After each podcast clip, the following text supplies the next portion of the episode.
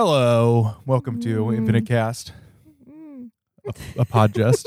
Mm. Hmm. Mm. Hmm. Uh, let's let's have a wacky one today. Uh, Molly, you know the um the joint meme that's been going around this sure week, do, sure do. uh, where it's like the, the little brackets and it's like the first little I've been calling it the bracket meme. the bracket meme. It's like and the brackets imply like the first part of something is Mhm. X, the another part of it is Y, and then the Mhm. final part is whatever. Uh, Mhm. what may, come up with a bracket meme off the top of your head for Infinite Jest. uh, okay, for the first the first bracket, and it's tiny. Is like, oh, I, I can't wait to find out whether this kid gets into college, and then the rest of the bracket is giant, and it's um. uh, I don't know. Maybe like I've de- developed a theory of everything regarding entertainment addiction, uh, f- faith, and uh, uh, technology. My version, my version is the first bracket is tiny, uh, and it says, "Oh my god, this is genius," and the second bracket is huge, and it just says tennis. That's funny. this is a, we should be doing this though. By the way, we should be making those memes. The bracket memes. the, the memes are all part of the, Yeah, that's the how you- social conditioning to yeah, make that's how you have to. Uh, uh, yeah, we we need to to create a like a, a Saudi uh cyber warfare style uh lab but instead of threatening canada to do 9-11 to them we're just making pro uh infinite jest yeah, memes. yeah. Take a page out of out of ISIS's book for the propaganda. you uh, you do have to hand it to them I'm just now. I'm just ima- You know, uh, you do have to hand it to. Him. I'm just imagining a marketing like person basically making some kind of booklet or something, being like, "What we uh, case study." yeah what learnings from ISIS's social media strategy to uh uh uh shorten our our funnel or sh- shorten our funnel and um increase oh shit. Ho- hockey stick your growth. What what do you call it in marketing where you're uh oh there's a word for like when you want when the your goal gets achieved like whether you want new users or new followers or whatever. Kpis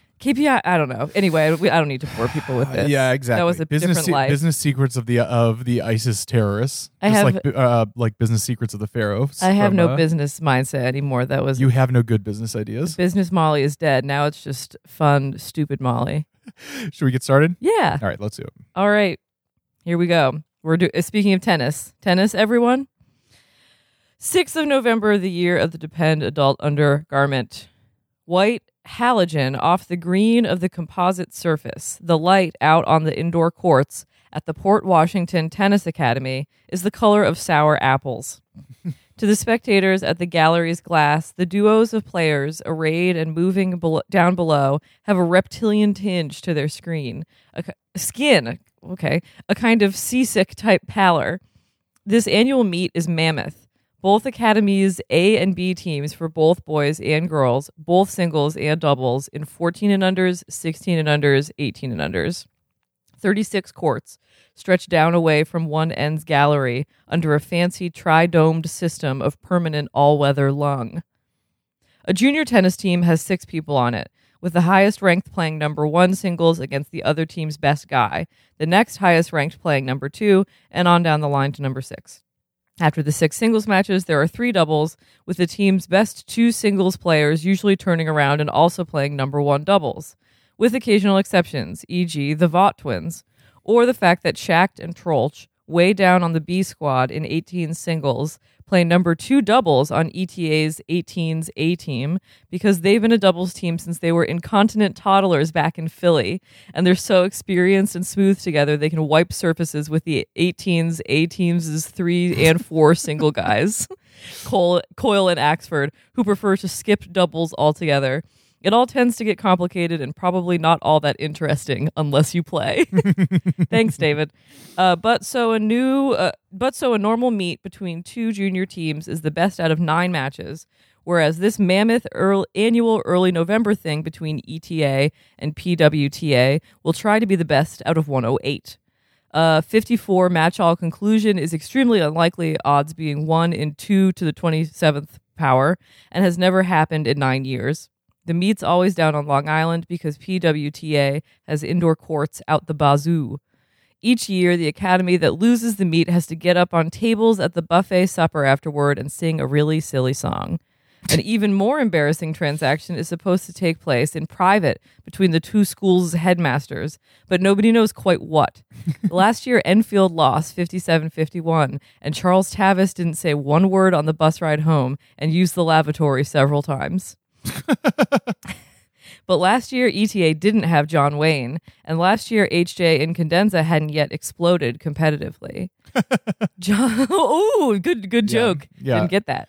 Very Uh, funny. Have you ever been to Port Washington? Um, only on the train, and I got picked up immediately and whisked away. Have you? Same. Same. Same. I mean, yeah, it's the end. Isn't it the end of the Long Yeah. Island Railroad? That's when I was uh, shooting uh, behind the scenes of the contracting company that was building a um, oh god, what's the name of that show where they build you a new house really quickly? Extreme Home Makeover. Extreme Home Makeover. Yes, I was shoot. I wasn't shooting Extreme Home Makeover. I was filming the contracting company doing the Extreme Home Makeover for their promotional use. That's very funny.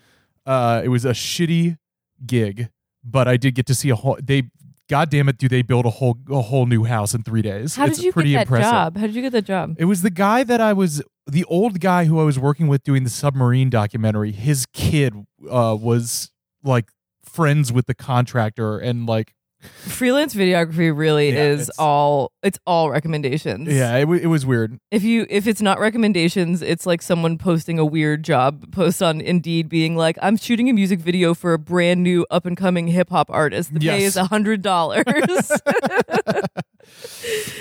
Anyway, that was Anyway. my Port Washington trip. That's funny. I can tell more about that extreme home makeover thing, but uh, Uh, this is probably not the time. Okay. And well- it also gets a little uh, insensitive eventually. oh, okay. I see. Oh yeah. Maybe maybe off mic. Maybe off mic. Um, John Wayne, formerly of Montserf, Quebec, an asbestos mining town 10 clicks or so from the infamously rupture prone Mercier Dam, formerly the top ranked junior male in Canada at 16, as well as number five overall in the Organization of North American Nations Tennis Association computerized rankings, was finally successfully recruited by Gerhard Schtitt and Aubrey DeLint last spring via the argument that two gratis years at an American academy would maybe let Wayne bypass the usual couple seasons of top college tennis and go pro immediately at 19 with more than enough competitive tempering. This reasoning was not unsound, since the top four U.S. tennis academies' tournament schedules closely resemble the ATP Tour in terms of numbing travel and continual stress. John Wayne is currently ranked number three in the o- I'm just going to say Onanta Onanta boys 18s and number two in the U- USTA. Canada, under provincial pressure, has disowned him as an emigrant. and has in this year of the Depend Adult Undergarment reached the semis of both the Junior French and Junior U.S. Opens and has lost to exactly nobody American in seven meets and a dozen major tournaments. He trails the number one kid, an independent, which takes us to end note 85 equals no academy affiliation Hmm. back to the text. Independent down in Florida, uh, Veach by only a couple USTA computer points, and they haven't met yet in sanctioned play this year. And the kid is well known to be hiding out from Wayne, avoiding him, staying down in Pompano Beach, allegedly nursing a like four month groin pull, sitting on his ranking. He's supposed to show at the Whataburger Invitational in Arizona in a couple of weeks, this Veach, having won the 18s at age 17 there last year, but he's got to know Wayne's coming down, and speculation is rife and complex. Onanta wise, there's an Argentine kid that Mexico's Academia de Veracruz I was wondering if Mexico was going to get involved in yeah, this. has got rat holed away, who's number one and not about to lose to anybody, having having this year taken three out of four legs of the junior grand slam. The first time anybody's done that since a sepulchral Czech kid named Lendl, who retired from the show and suicided well before the advent of subsidized time. Oh, wow. But so there's Wayne at number one. So, uh, so I'm gathering that right is that he's implying that when kids get in the number one spot, then they avoid playing so as not to lose their spot. Correct. Well, ki- kids of a certain muster. Maybe Yeah. John Wayne is different. Yeah, John, no relation Wayne, right? Mm-hmm. Yes.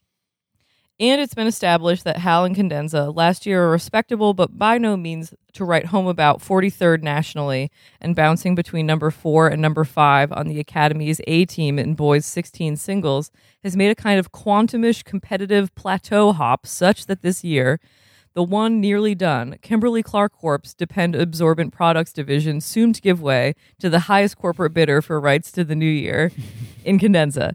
Mind you, this year, Just 17 is fourth in the nation and number six on the Onanta computer and playing A number two for ETA and boys 18s. These competitive explosions happen sometimes.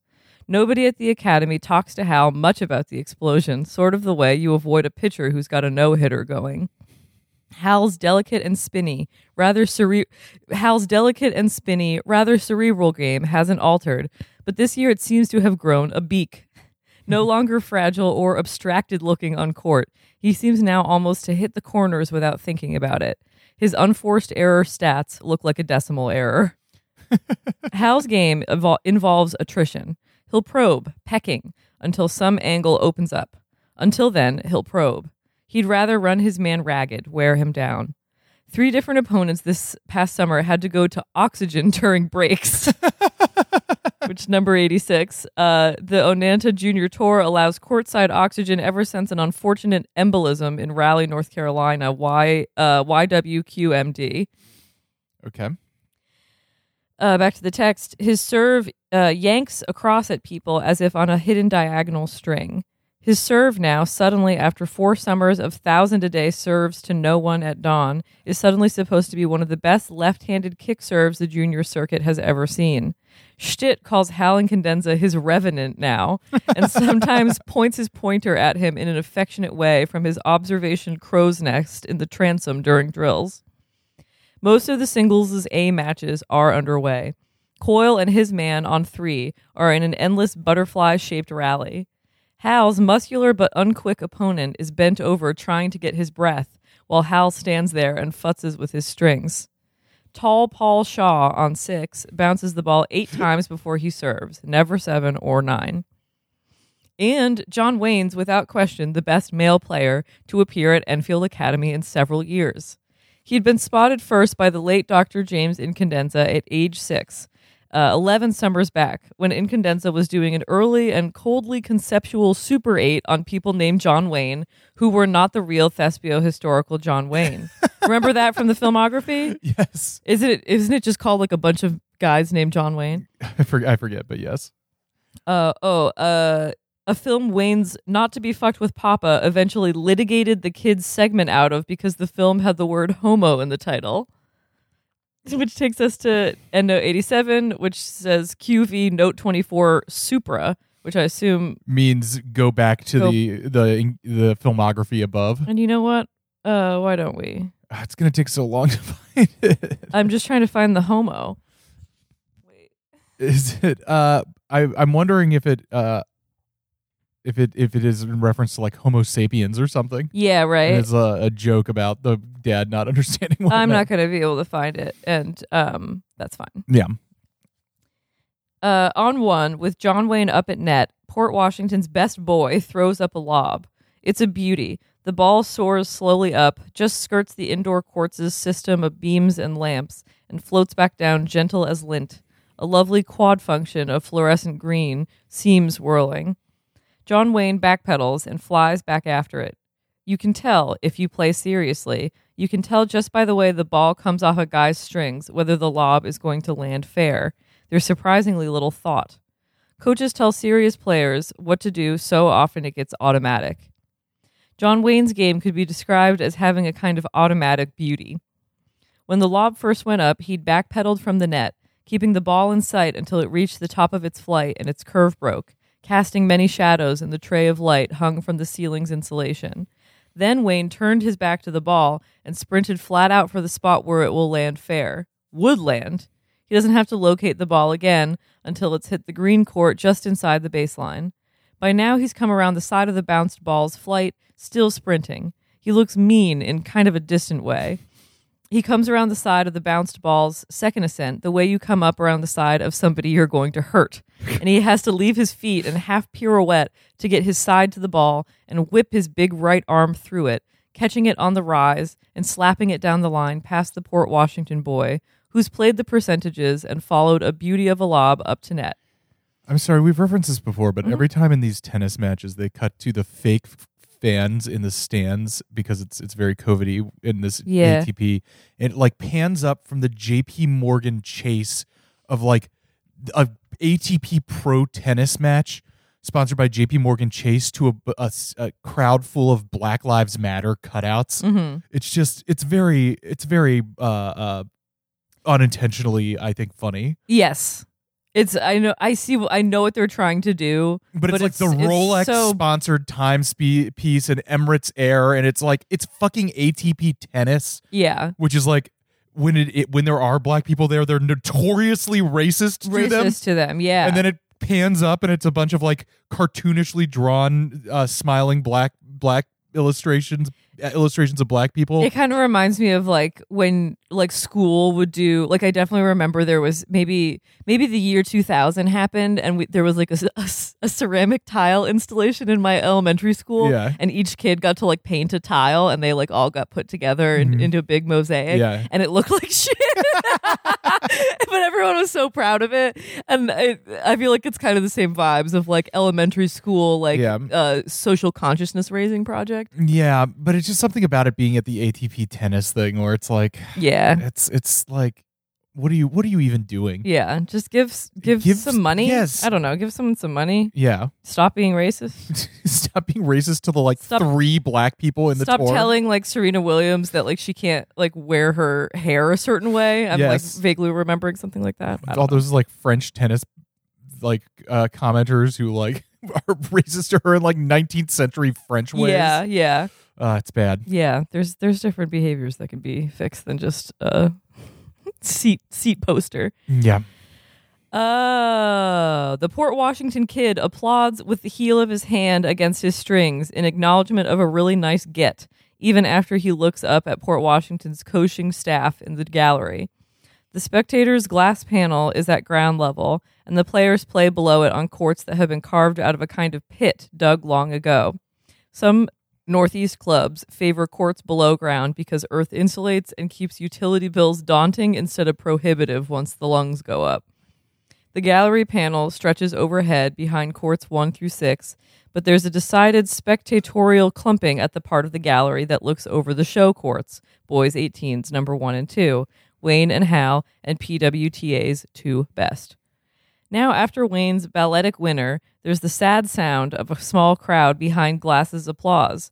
On the courts, the applause is muffled and compromised by on court sounds, and sounds like the trapped survivors of something ca- tapping for help at a great depth. The panel is like an aquarium's glass, thick and clean, and traps noise behind it. And to the gallery, it seems that 72 well muscled children are arrayed and competing in total silence in the pit. This sounds COVID safe, kind of. Yes. Almost everyone in the gallery is wearing tennis clothes and bright nylon warm ups. Some even wear wristbands, the tennis equivalent of a football fan's pennant and pennant and raccoon coat. I gu- I guess I didn't get the wristbands are for fans, not for players. Yeah, yes. I mean, these guys are wearing wristbands. Yeah. Uh, John Wayne's post pirouette backward inertia has carried him into the heavy black tarpaulin that hangs several meters behind both sides of the 36 courts on a system of rods and rings, not unlike a very ambitious shower curtain. the tarps hiding from view the water stained walls of puffy, white wrapped insulation and creating a narrow passage for players to get to their courts without crossing open court and interrupting play. Wayne hits the heavy tarp and kind of bounces off, producing a boom that resounds. The sounds on court in an indoor venue are huge and complex. I do love the sounds of tennis being played inside. Yeah. Everything echoes, and the echoes then meld. In the gallery, Tavis and Nwangi bite their knuckles, and Delint squashes his nose flat against the glass in anxiety as everybody else politely applauds. Schtitt calmly taps his pointer against the top of his boot at times of high stress. Wayne isn't hurt, though.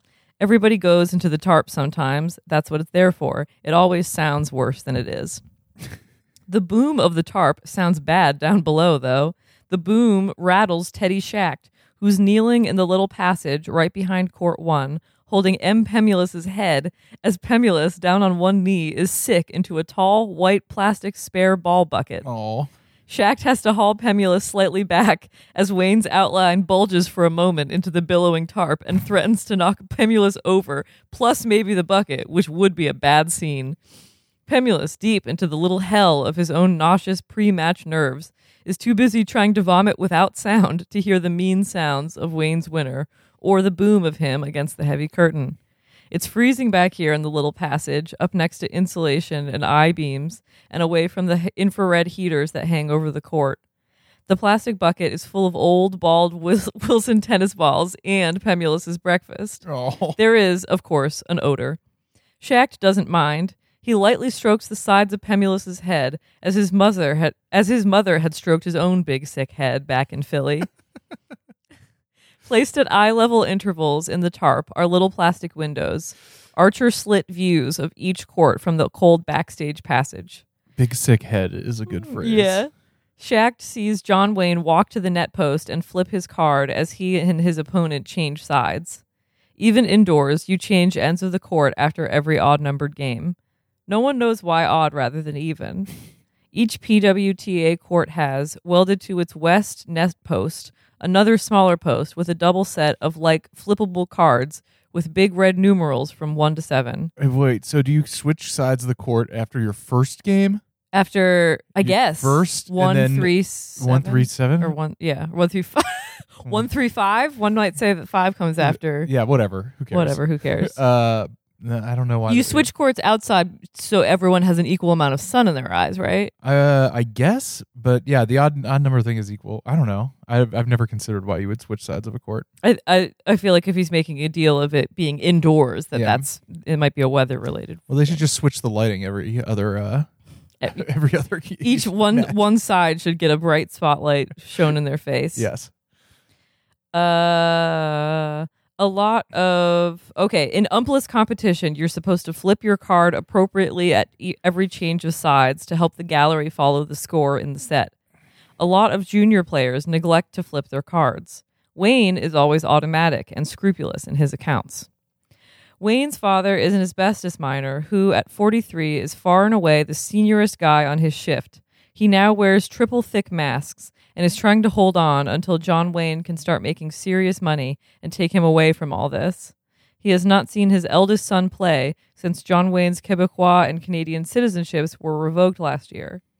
Wayne's card is on five. His opponent has yet to flip a card. Wayne never even sits down to take the 60 seconds he's allowed on each change of sides. His opponent, in his light blue flare collared shirt with Wilson and PWTA on the sleeves, says something not unfriendly as Wayne brushes past him by the post. Wayne doesn't respond one way or the other. He just goes back to the baseline farthest from Schacht's little tarp window and bounces the ball up and down in the air with the reticulate face of his stick as the Port Washington boy sits in his little canvas director's chair and towels the sweat off his arms, neither of which is large, and looks briefly up at the gallery behind the panel. The thing about Wayne is he's all business. His face on court is blankly rigid, with the hypertonic masking of schizophrenics and Zen adepts. He tends to look straight ahead at all times. He is about as reserved as they come. His emotions emerge in terms of velocity, intelligence as strategic focus. His play, like his manner in general, seems to Schacht less alive than undead. Wayne tends to eat and study alone. He's sometimes seen with two or three expatriate ETA nucks, but when they're together, they all seem morose. it's it's wholly unclear to Schacht how Wayne feels about the U.S. or his citizenship status.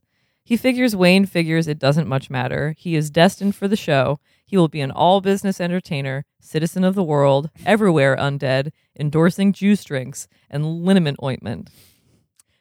Tennis players do get to kind of get to be citizens of the world. Who, who are we talking about in terms of citizens of the world? We're talking about Bjork Yes. as a type of person who's is a citizen of the world, Oh, as comfort yeah. as comfortable at a Brazilian carnival as she is inside a volcano. uh, but I feel like tennis guys get to kind of be that too because the the the international like touring go, goes to all like the world citizen places like Greece and Spain and South Africa. yeah. You, do they ever play in like like China or Japan, or is that like much more rare? I mean, you go you know, to I've noticed a lot of these uh, take place in the uh, Arabian Peninsula, which I assume is a thing of like the those Arabian countries trying to be like we're like real world countries. Please you come. have tennis here. Please enjoy. Please enjoy our country. Please uh, play in this city we built in the last five years. Yeah, the city is sitting. it's real. s- Sitting but on a tennis happens here. thin layer of concrete that we poured over the sand. and the grave of the slaves who built it. But it's definitely real, and there's you can There buy tennis a Louis happening. Vuitton bag, wherever basically wherever you want. There are Louis Vuitton kiosks everywhere. We're just giving them away. Have I told my chocolate dessert story? No. That I I will only briefly interrupt, but when I worked at Snapchat and I was doing stories, any story that uh, happened to fence off uh, Dubai as um, For those who have not heard this before, some background. Molly worked at Snapchat for a while, and her job was they would rope off, like mhm. put geographic restrictions, and then Molly would look at every Snapchat that was coming in from that yes, area and arrange them into a story about that thing. So it'd be like Canada Day, and you would look at like all. Oh, that's probably too broad. It, it, it'd be like I don't think we. Yeah, I'm like, do we do Canada? I don't know. It'd be like uh, uh, we Ir- did like Irish Australia Day. Australia Day. And on Australia Day, we fenced off the entire country of Australia, and they had the ability to basically send us, to basically DM us pictures. and then you would look at, and then Molly would look at them all and arrange them into a nice little story that like represented it's it's Australia Day in Australia. Yeah, um, it was One of her stories got written up by Farhad Manjoo in the New York Times, or at least praised by him. Well, you you know what happened with that. was that we did a we would do day of a day of a city, Mm-hmm. a day a day in the life of a city, and we did day in the life of Tel Aviv. And guess what? People got incredibly upset because the producers failed to understand the global political situation, and so people were like, "Day in the life of Tel Aviv. How about a day in the life of the fucking West Bank, bitch?" And guess what? We did it. We did a Palestinian day in the life, and it was weird. It was really weird, and it got it got written up in some places, but I I don't. Th- it was an uncredited job. Yes. There were no. there Anyway, were what no, about uh, the chocolates? The, the thing about the chocolate is that every time we fenced off Dubai for anything, there was something I noticed over and over was that in super nice restaurants in Dubai, there was a certain kind of chocolate dessert that people would always get and they would snap. And it was a perfectly round chocolate dome. And then a waiter would come up next to it and pour hot chocolate sauce all over it. Gradually melting it, creating a crater that would eventually er- erupt and open up, and you would reveal some sort of, I think, soupy white chocolate uh, in innards. And I just I associate that with Dubai. Is, is like you you fly on a plane twenty fucking hours to the the UAE, and you go to Dubai, and what do you get? S- some like molten chocolate dessert. Molten chocolate cake. Try eating like a date or something. Yeah. Like I don't know something something a little more authentic. It's the equivalent of like going to New York City and you eat at the Olive Garden. Uh, the other funny thing about uh, Arabian Peninsula snaps that Molly would always tell me is that hundred percent of the time that she would look, or almost every single time she opened a snap for, from there for any reason, it was somebody in a very like nice white carpeted apartment with music blaring in the ba- background, going, "Hello, Snapchat! Like, welcome to my apartment." Look at my living room. With like Arabian hip hop blasting in the background. Talk about the Interpol song. We've got uh how many We've got two hundred couches. We've got 200 couches. Sounds like an apartment in Dubai. I've never seen living rooms like this in my entire life. You think you need one couch to survive in a living room? Uh-uh. Why were we talking about this? Oh, because We're talking uh, about being a tennis global players citizen. are global citizens. Yes. All right. Sorry for that um for that tangent. But I, had to let didn't I say out. at the beginning? Let's have a wacky one. Okay, well it, it is a wacky one, that's for sure. Oh. Um where am I? Okay, yes, citizen of the world. Pemulis has nothing left and is spasming dryly over the bucket. His covered Dunlop gutstring sticks and gear tumbled just past Schacht's in the passage. They are the last guys to get out on court. Schacht is to play number three singles on the 18's B team. Pemulis, number six B. So he's barely hanging on to the B squad. They are undeniably tardy getting out there. But, Pemulis and Shack are the ones who are, are monster doubles, right? Um, no, I, I think it's Schacht and Troeltsch or Shack like and Troeltsch. Okay. yeah, something like that. It's not Pemulis. Pemulis is from um Schacht is from Philly. Pemulis is from Allston. Their opponents stand out on the baselines of courts 9 and 12, waiting for them to come out and warm up, jittery, stretching out the way you do when you've already stretched out, dribbling fresh, bright balls with their black Wilson wide body sticks. The whole Port Washington Tennis Academy student body gets free and mandatory Wilson sticks under an administrative contract. Uh, nothing personal, but no way would Schacht let an academy tell him what brand of stick to swing. He himself favors headmasters, which is regarded as bizarre and eccentric. The AMF head rep brings them out to him out of some cobwebby warehouse where they've kept where they're kept since the line was discontinued during the large head revolution many years back. Aluminum headmasters have small, perfectly round heads and a dull blue plastic brace in the V of the throat and look less like weapons than toys. Coyle and Axford are always kibitzing that they've seen a headmaster for sale at like a flea market or garage sale someplace, and Schacht better get down there quick. Schacht, who's historically tight with Mario and with Lyle down in the weight room, where Schacht, since the knee and the Crohn's disease, likes to go even on off days to work off discomfort, and Delint and Loach are always on him about not getting muscle bound, uh, has a way of just smiling and holding his tongue when he's kibitzed. are you okay? Pemulis says, Blarg. He wipes at his forehead in a gesture of completion and submits to being hauled to his feet and stands there on his own with his hands on his hips, slightly bent. Schacht straightens and pulls some wrinkles out of the bandage around the brace on his knee. Take maybe another second. Wayne's already way up. Pemulis sniffs unpleasantly. How come this happens to me every time? This is not like me. Happens to some people, is all. This hunched, spurting, pale guy is not any me I ever recognize. Schacht gathers gear. Some people, their nerves are in their stomachs. Sisney, Yard Guard, Lord, you, stomach men. Teddy, brother man, I've never once hung over for a competitive thing. I take elaborate precautions, not so much as a whippet. I'm always in bed the, the night before by 2300, all pink cheeked and clean. As they pass the plastic window behind Court 2, Schacht sees Hal Incandenza try to pass his serve and volley guy with a Baroque sideways slice down the backhand side and miss just wide. Hal's cards already flipped to four.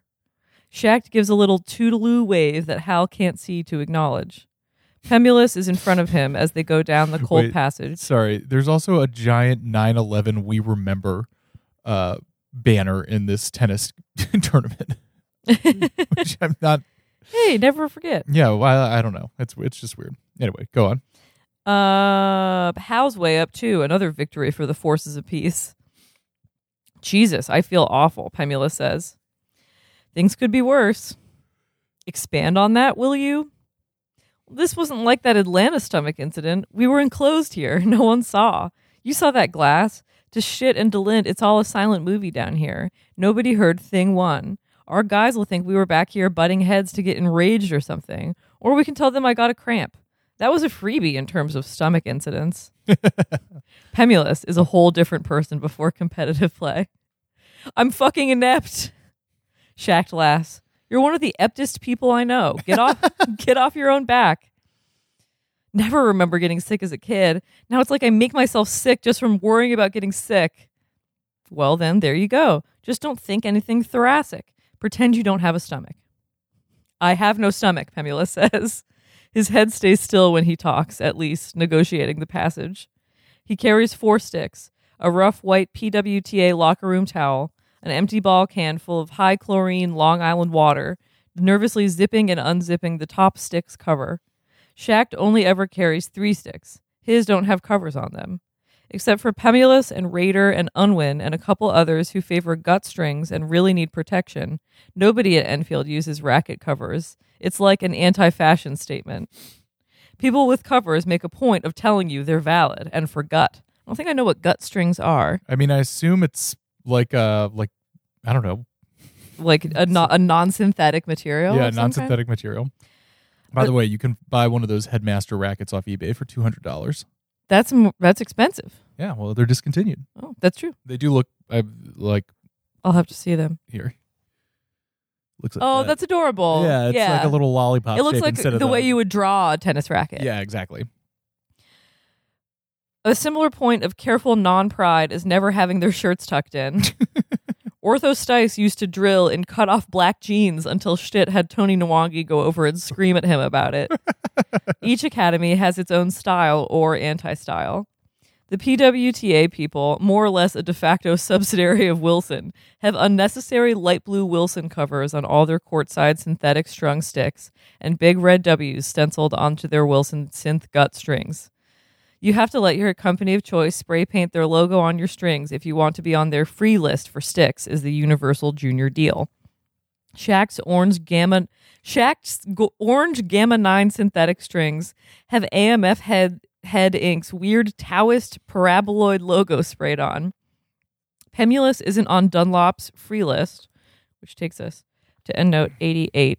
Since claiming rampant and mysterious breakage and then one time having the Dunlop rep passing through Allston on his way out of Boston from ETA, see not one but three kids on three separate corners hawking shiny new Dunlop sticks in what amounted, Dunlop charged, almost conspiracy to defraud in YY 2007 MRC VMETIUFI slash ITP SFH OOMS. He's a hustler. I love Pemulis. Yeah. Uh, he's not on Dunlop's free list, but he gets the ETA stringer to put Dunlop's dot and circumflex trademark on all his six strings as a kind of touchingly insecure gesture, in Schacht's opinion. I played your guy in Tampa two years ago, Pemulis says, sidestepping one of the old discolored drill balls that always litter passages behind indoor tarps. Name escapes. Le something, says Schacht. Yet another nuck. One of those names that start with Le. Mario Incandenza, in a pair of little Odern uh, Talit Kelpsas ETA drill sweats, is lurching noiselessly some 10 meters behind them in the passage. I was wondering if Mario came to the tournament. He's there. His police lockup and head uncameraed. He's framing Schacht's back in a three cornered box with his thumbs and long fingers, simulating the view through a lens. Mario's been authorized to travel with the squads to the Whataburger Invitational for final footage for his short and upbeat annual documentary. Brief testimonials and lighthearted moments and behind the scenes shots and emotional moments on court, etc. That every year gets distributed to ETA alumni and patrons and guests at the pre Thanksgiving fundraising exhibition and formal fete. Mario is wondering how you could get enough light back here in a tarp tunnel to film a tense, cold, pre match gladiatorial march behind an indoor tarp, carrying tennis rackets in your arms like an obscene bouquet, without sacrificing the dim and diffuse and kind of gladiatorially doomed quality figures. Quality figures in the dim passage have. I get what he's going for. I get what he's going for too. After Pemulis has mysteriously won, he'll tell Mario maybe a Merino 350 with a diffusion filter on some kind of overhead cable you could winch along behind the figures at about twice the focal length, or else use fast film and station the Merino at the tunnel's very start and let the figures' backs gradually recede into a kind of doomed mist of low exposure. nice. Nice. I remember your guy as one big forehand, nothing but slice off the back. His VAPS never varies. If you kick the serve over to the backhand, he'll slice it short. You can come in behind it at like will. Worry about your own guy, Schacht says. Your guy's got zero imagination. And you've got an empty expanse where your stomach ought to be, remember? I am a man with no stomach. They emerge through flaps in the tarp with hands upraised in slight apology to their opponents, walk out onto the warmer courts, the slow green eraserish footing of indoor composite. Their ears dilate into all the sounds in the larger space gasps and thwaps and pocks and sneakers squeaks. Pemulis's court is almost down in female territory. Uh, courts 13 to 24 are girls 18s A and B, all bobbing ponytails and two handed backhands and high pitched grunts that if girls could only hear what their own grunts sounded like, they'd cut it out. Pemulis can't tell whether the very muffled applause weighed down up behind the gallery panel is sardonic applause at his finally appearing after seven several minutes of vomiting, or is sincerely for KD Coyle on court three, who's just smashed a sucker lob so hard it's bounced up and racked three's tray of hanging lights. Except for some rubber in his legs, Pemulis feels stomachless and tentatively okay. This match is an all out must win for him in terms of the Whataburger. If you Mhm. remember, he has to go to the Whataburger if he's going to have that fun DMZ experience with his friends. Yes. The infralit courts are warm and soft. The heaters bolted into both walls above the tarp's upper hem are the deep warm red of little square suns. The Port Washington players all wear matching socks and shorts and tucked in shirts. They look sharp but effete, a mannequinish aspect to them. Most of the higher ranked ETA students are free to sign on with different companies for no fees but free gear. Coyle is Prince in Reebok, as is Trevor Axford. John Wayne is Dunlop and Adidas. Schacht is Headmaster Sticks, but his own clothes and knee supports. Ortho Stice is Wilson and all black Fila. Keith Freer is Fox Sticks and both Adidas and Reebok until one of the two companies' North Northeast reps catches on. Troeltsch is Spalding and damn lucky to get that. Hal Incandenza is Dunlop and lightweight Nike high tops and an air stirrup brace for the Dicky ankle. Shaw is Kennex sticks and clothes from Tachani's Big and Tall line. Tall Paul Shaw. I guess that what that's not a, a misnomer. Pemulis's entre- entrepreneurial vim has earned him complete freedom of choice and expense, though he's barred by Delint and Nwangi from shirts that mention the Sinn Fein or that ex- or that extol Allston, Massachusetts in any way from competition. he's the best. I love him. Great. Before going back to the to show up to my guy's school tennis tournament in a Fein shirt. Yeah. Before going back to the baseline and warming up ground strokes, Schacht likes to take a little time courtside, fussing, futzing around, hitting his heads as frames against strings and listening for the pitch of best tension, arranging his towel on the back of his chair, making sure his cards aren't still flipped from some previous match, etc. And then he prefers to sort of snuffle around his baseline for a bit, checking for dust bunnies of ball fuzz and little divots or ridges from cold weather heave adjusting the brace on his ruined knee, putting his thick arms out cruciform and pulling them way back to stretch out the old pecs and cuffs. His opponent waits patiently, twirling his polybutylene stick, and when they finally start to hit around, the Uh, guy's expression is uh, pleasant. This tennis tournament we're watching is takes place in New York. That's why. Oh. Is- that's why they re- we remember 9/11. I see. You can't forget 9/11 in Yeah. uh in New York at all ever. Never. remember it every day. I'm I'm thinking about it right now. we should get a little a little postcard. Maybe we can put it. Maybe our bathroom can be a cursed energy, and we can put Oh, a never yeah. forget 9/11 poster in there we along should with we the COVID get poster. a yeah. I want people to feel uneasy when they're in our bathroom. uh, when they finally start to hit around, the guy's expression is pleasant. Schacht always prefers a pleasant match one way or the other. He really doesn't care all that much whether he wins anymore, since first the Crohn's and then the knee at 16. He'd probably now describe his desire to win as a preference, nothing more. That's my attitude toward. I would prefer to win. yeah, I was. I'm a very competitive one on like one on one person, but on a team sport, when I'm actually thinking about the team, I prefer to win, but I don't really care. What's singular is that his tennis seems to have improved slightly in the two years since he stopped really caring. It's like his hard flat game stopped having any purpose beyond itself and started feeding on itself and got fuller, looser, its edges less jagged, though everybody else has been improving too, even faster.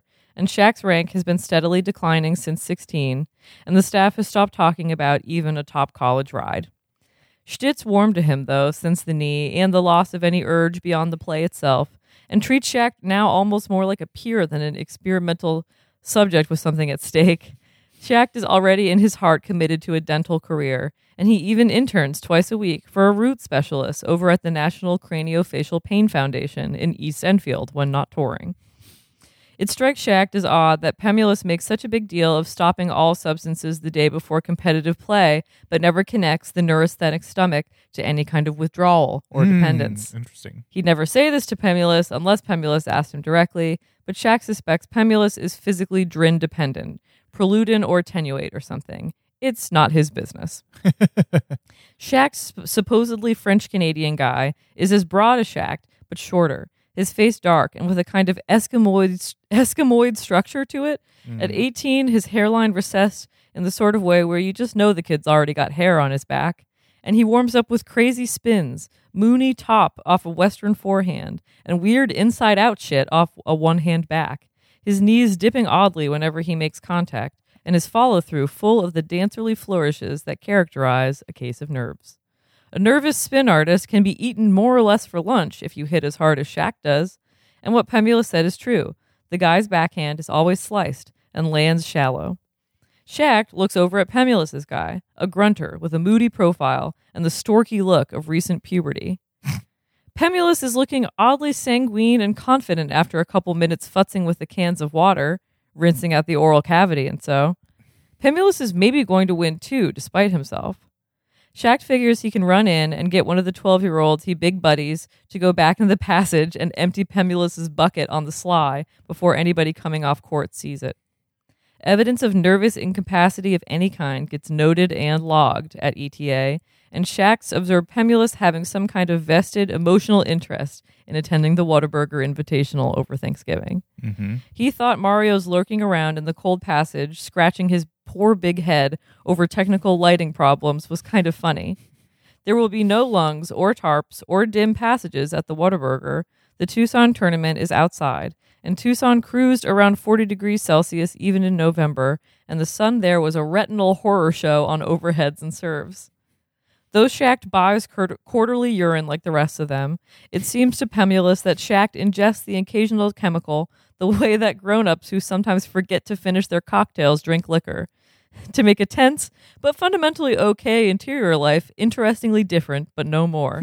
no element of relief, a kind of tourism. And Schacht doesn't even have to worry about obsessive training like Ink or Stice, or get sick so often from the physical stress of constant drins like Troeltsch, or suffer from thinly disguised psychological fallout like Ink or Struck or Pemulis himself. The way Pemulis and Troeltsch and Struck and Axford ingest substances and recover from substances and have a whole jargony argot based around various substances gives Schacht the creeps a bit. But since the knee injury broke and remade him at 16, he's learned to go his own interior way and let others go theirs. Like most very large men, he's getting very comfortable he's getting comfortable early with the fact that his place in the world is very small and his real impact on other persons even smaller which is a big reason he can sometimes forget to finish his portion of a given substance. So interested he does he become in the way he's already started to feel. He's one of those people who don't need much, much less, much more. We've got like a page and a half. Yep, keep going. Power through. Power through. Schacht and his opponent warm up their ground strokes with the fluid economy of years of warming up ground strokes. They take turns feeding each other some volleys at net and then take a couple up lobs hitting loose, easy overheads, slowly adjusting the idle from half speed to three quarter speed. The knee feels all fundamentally all right, springy. Slow indoor composite surfaces do not like Schacht's hard flat game, but they are kind to the knee, which after some days outside on hard cement swells to about the size of a volleyball. Schacht feels blandly happy down here on nine, playing in private, way down past the gallery's panel. There is a nourishing sense of pregnable space in a big indoor club that you never get playing outside, especially playing outside in the cold when the balls feel hard and sullen and come off the stick's strung face with an echoless ping. Here everything cracks and booms, the grunts and shoe squeaks and booming pocks of impact and curses unfolding alo- across the white on green plain and echoing off each tarp. Soon they'll all go inside for the winter. Schtitt will yield and let them inflate the ETA lung over the 16 center courts. It's like a barn raising inflation day. It's communal and fun. And they'll take down the central fences and outdoor night lamps and unbolt all the posts into sections and stack them and store them.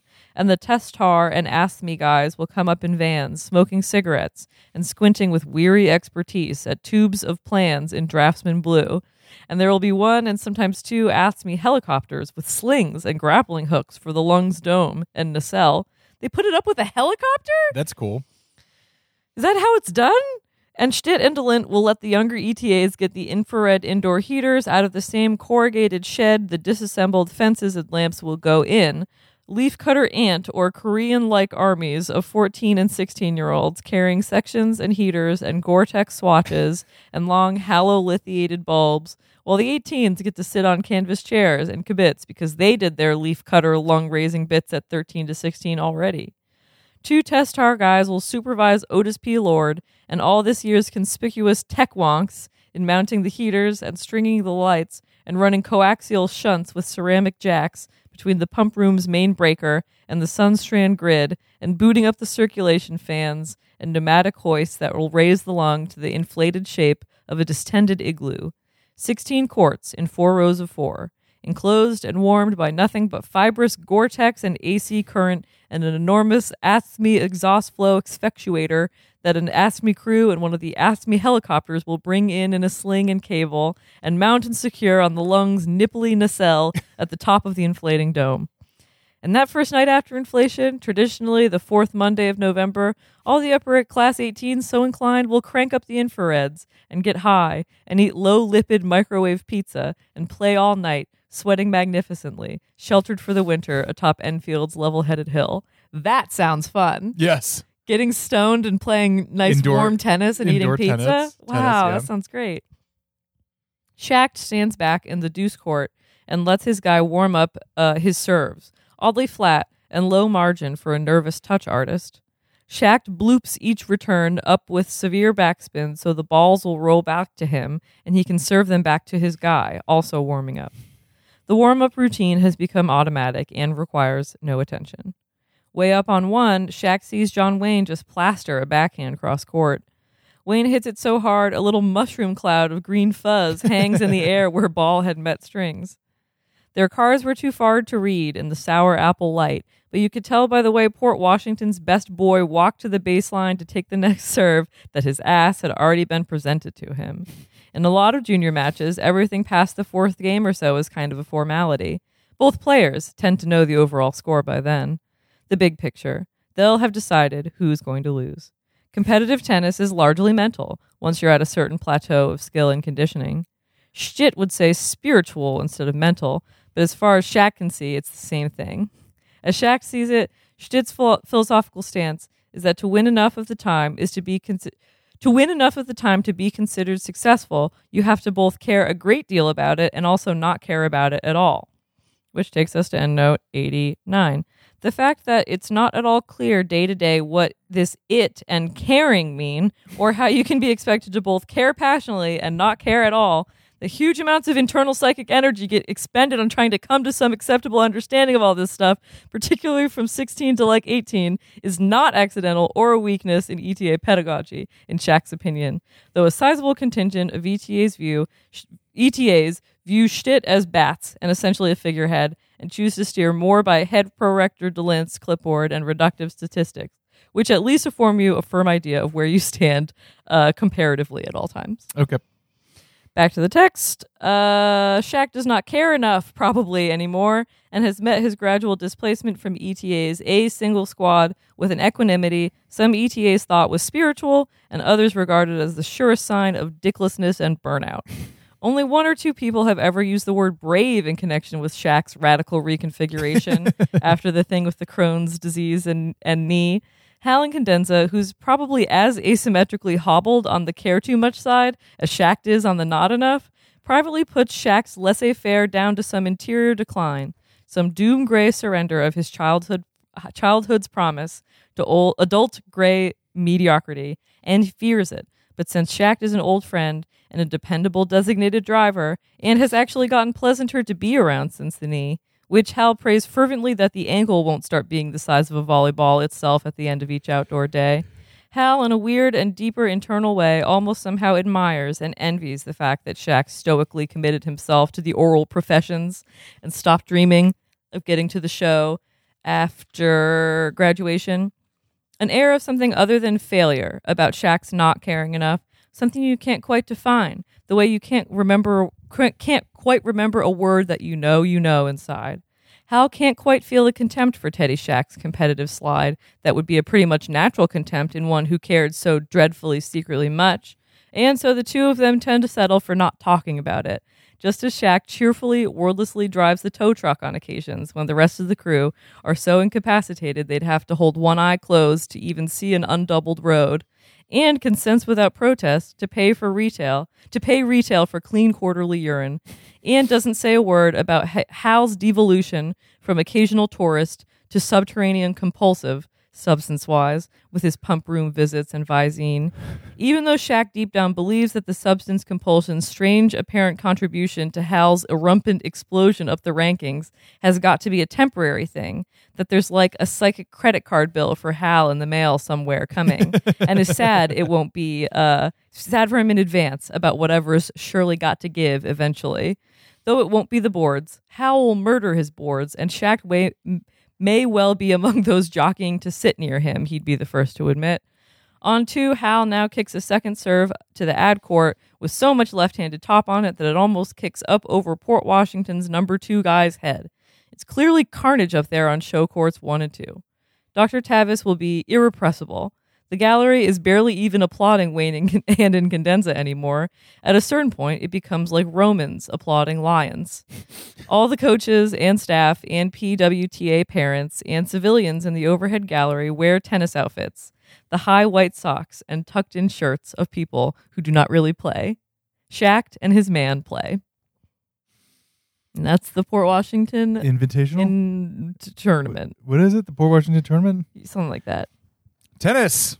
Tennis, everyone? We love tennis. We love we love the the the sweet sport, the the the gentle science, the the the bouncing, uh, the the bouncing Laboratory. uh, mastery. the theater of the mind, Yes, the rubber of the soul. the rubber. uh, yeah. A lot of lot of little what a dense little nugget. a lot of details in there. I do enjoy the fact that he kind of studiously uh, avoids ever mentioning whether any of these children enjoy tennis. Um, but you know, I guess that's besides the point, or kind of a given that no, that that it isn't about whether they like it or not. And, it is about yeah, their lives being structured around it. right that they're almost trapped in this kind of like loop of what I mean, okay, so here's the thing. Yes, they're they're at this tennis academy. They're ostensibly there because they are good at tennis, and you have to kind of like it at least a little bit to be good Yeah. at it. Although Andre he famously says that he hates tennis and always has. but That is such a fun, a funny curse. being but so good, being good at something that you actually don't enjoy. are you good at anything that you don't enjoy? Uh, no. I studiously avoid uh succeeding at anything that I don't like doing. Yeah, it's it's too tied up for me. Yeah. But that I'm not good at um I'm not good at sport. Well, I was thinking about playing sports as a kid as we were reading this passage, and about how uh, I was bad at it because I never, I, I could never get it up to care even an iota. I would just be playing sports and being like, "This is so fucking stupid. Why the fuck am I doing this? this fucking ball. I don't give a shit about this fucking ball or this hoop or this net or this thing. I don't like being outside. I don't like sweating. This sucks, and I hate it. Yeah. I would basically have these like competitive blackouts where in the game itself all I wanted to do was Mhm. like w- like win, like do do well, Yeah. like and I was always a like an aggressive like defensive player. I was usually put on de- defense for whatever I played. But then the minute I like pulled out of it, I was like this is stupid. Yeah, I don't I don't care whether we win. It's it is no skin off my back if we lose. I honestly kind of prefer it when we do. Yeah. I kind of like being a loser. What's that about? Uh, but I, if someone tries to get the ball by me, I'm going to murder them. I'm going to try to kill them. It's a weird, it's a weird sense of being. But anyway, I, I just I bring this up to say, like they're they're at this academy, like stuck in this like bubble. But is this not just like a more advanced bubble that everyone? David Foster Wallace is always thinking about the idea of like the well-adjusted versus the not well-adjusted. sure. And well-adjusted means that whatever like cage you're in, Mhm. you find a way to be happy in it. And if you're not well-adjusted, you start rattling the doors of the cage. Yeah, And I think everyone at this tennis academy is just a heightened version of what everyone already does in whatever Yeah, cage that they're mean, already in. that's why it's so interesting. They're literally in a cage at this tennis Yes. academy or at, the, at Port Washington. uh yeah that's why that that passage is very interesting about Schacht, right who has kind of admitted to himself that he like his game has fallen off enough fallen off enough that it's he's not going anywhere through tennis but he's still going through the motions of being a, a tennis academy prodigy even though he's basically decided to be a dentist Yes. Right. Yeah. But he's still. but he still has to like be at this tournament he still has to be at this tournament and the, yeah just the the idea of the comparative thing where you're around like your friends that you're also you know trying to beat yeah like that they have these the the teams the a and b teams and your rankings and all this stuff oh i lo- i do love Sh- Schacht is interesting to me because yeah he's he's that guy that was sort of pre- previewed of like someone who sort of fades into the ether without much like without a fight and then you have Hal who cares too much. uh here's a, a joke for a, co- a new cover for an edition of infinite jest Mm-hmm. you know the that like is it hindu i don't know that that that kind of uh, world history of like the the uh, the giant cosmic turtle Yeah. and the world is on the back of it Yes. all right so it's space and it's a turtle in space but Yeah. in, on its back instead of the world it's a tennis court Yeah. Yeah. You- would you get that I would get that. yeah Someone should honestly just do. I mean, there's so many good. I've been. I've actually found some good, um, Some good like fan art. Jest fan art. Uh, but just like a map of the of the new of of Onan with the you can. get- I swear somebody had made that. I saw. Thought I saw somebody who made like a fairly detailed, like you know, uh, uh, looking like a real map that had been printed. Mhm. Uh, version of of Onan. Poor Pemulis. Yes. oh, I hope Uh, he wins this tournament so he can do his drugs. Well, yeah, me too. Um, but uh, but yeah, but at what cost? Yes. uh, the stuff about the sponsorships is really funny too. Mhm. that he was selling his free rackets. yeah, but also just like the all the other boys, like how their like personalities are reflected through their being they're getting sponsorships and stuff. and the the um like the ETA kind of house style of Mhm. like being anti-fashion is really funny. Yeah. Versus the Port Washington little fancy boys with their tucked in shirts. Um, I will also I'll relay another story from the last time that I played on a an actual organized sports team. Please. which was sixth grade basketball, uh, which my uh, coach was constantly furious with me because I would basically, I was so unenthusiastic about this that I would barely get to the other end of the court by the time the play there had stopped and everybody runs back to the other side. I know that. I know that type of guy. And where I'm like, I just don't care about this.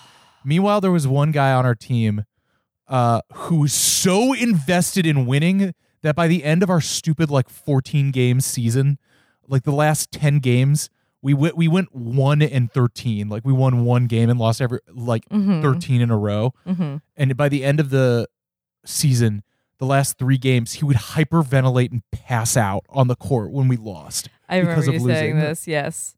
That Oh boy. Yeah, but that I kid. know- I think I did. I tell this on the pod already. you? That kid already. That kid later that year, uh, playing frisbee golf or ultimate frisbee in gym, dove for a frisbee into a chain link fence hard enough that he had to wear a, neck brace for a week. yeah, that's that's a certain type of of guy, the the true gym class hero. Yeah, Um, fuck that kid. He was an asshole. eh, I just, uh, but I mean, this this passage gets at something interesting about kids and sports, which is just that like it su- it sucks to like lose. I, I know there's the whole millennial discount course about like participation trophies, which I've never won. By the way, yeah, I've, I've never been. I've never I've never received gotten- a participation trophy. I've never received a trophy for anything, which is why you should stop what you're doing right now and subscribe to the Chapo Trap House YouTube page. Give me that fucking trophy. That's You why I want want the that so bad. I've never gotten a trophy. Yes, trophies, trophies. Um, but I just I remember very clearly. I played basketball in middle school as well, and um, at the end of the year, at the end of the season, uh, we did a pizza party. Which girl, I didn't even like pizza when I was a kid. Yeah. It was too much sauce, too much red sauce. I didn't like red sauce. So you can imagine me feeling alienated out of my mind, terrible at sports, but somehow incredibly aggressive on the field and court, hating pizza. And that's sports is basically just only those things. It's just pizza and Your your And- interiority here sounds very uh, infinite jest. Yeah, it's very painful, but I just remember very clearly at the pizza party at the end of I want to say seventh grade basketball, our coach handed out certificates, paper certificates, uh, you know, saying "good job, thank you for playing basketball," and on the back that she wrote the your total points for the season. Yeah. Chris, how many points do you think I scored in Uh, the season? six. Yes, Yes.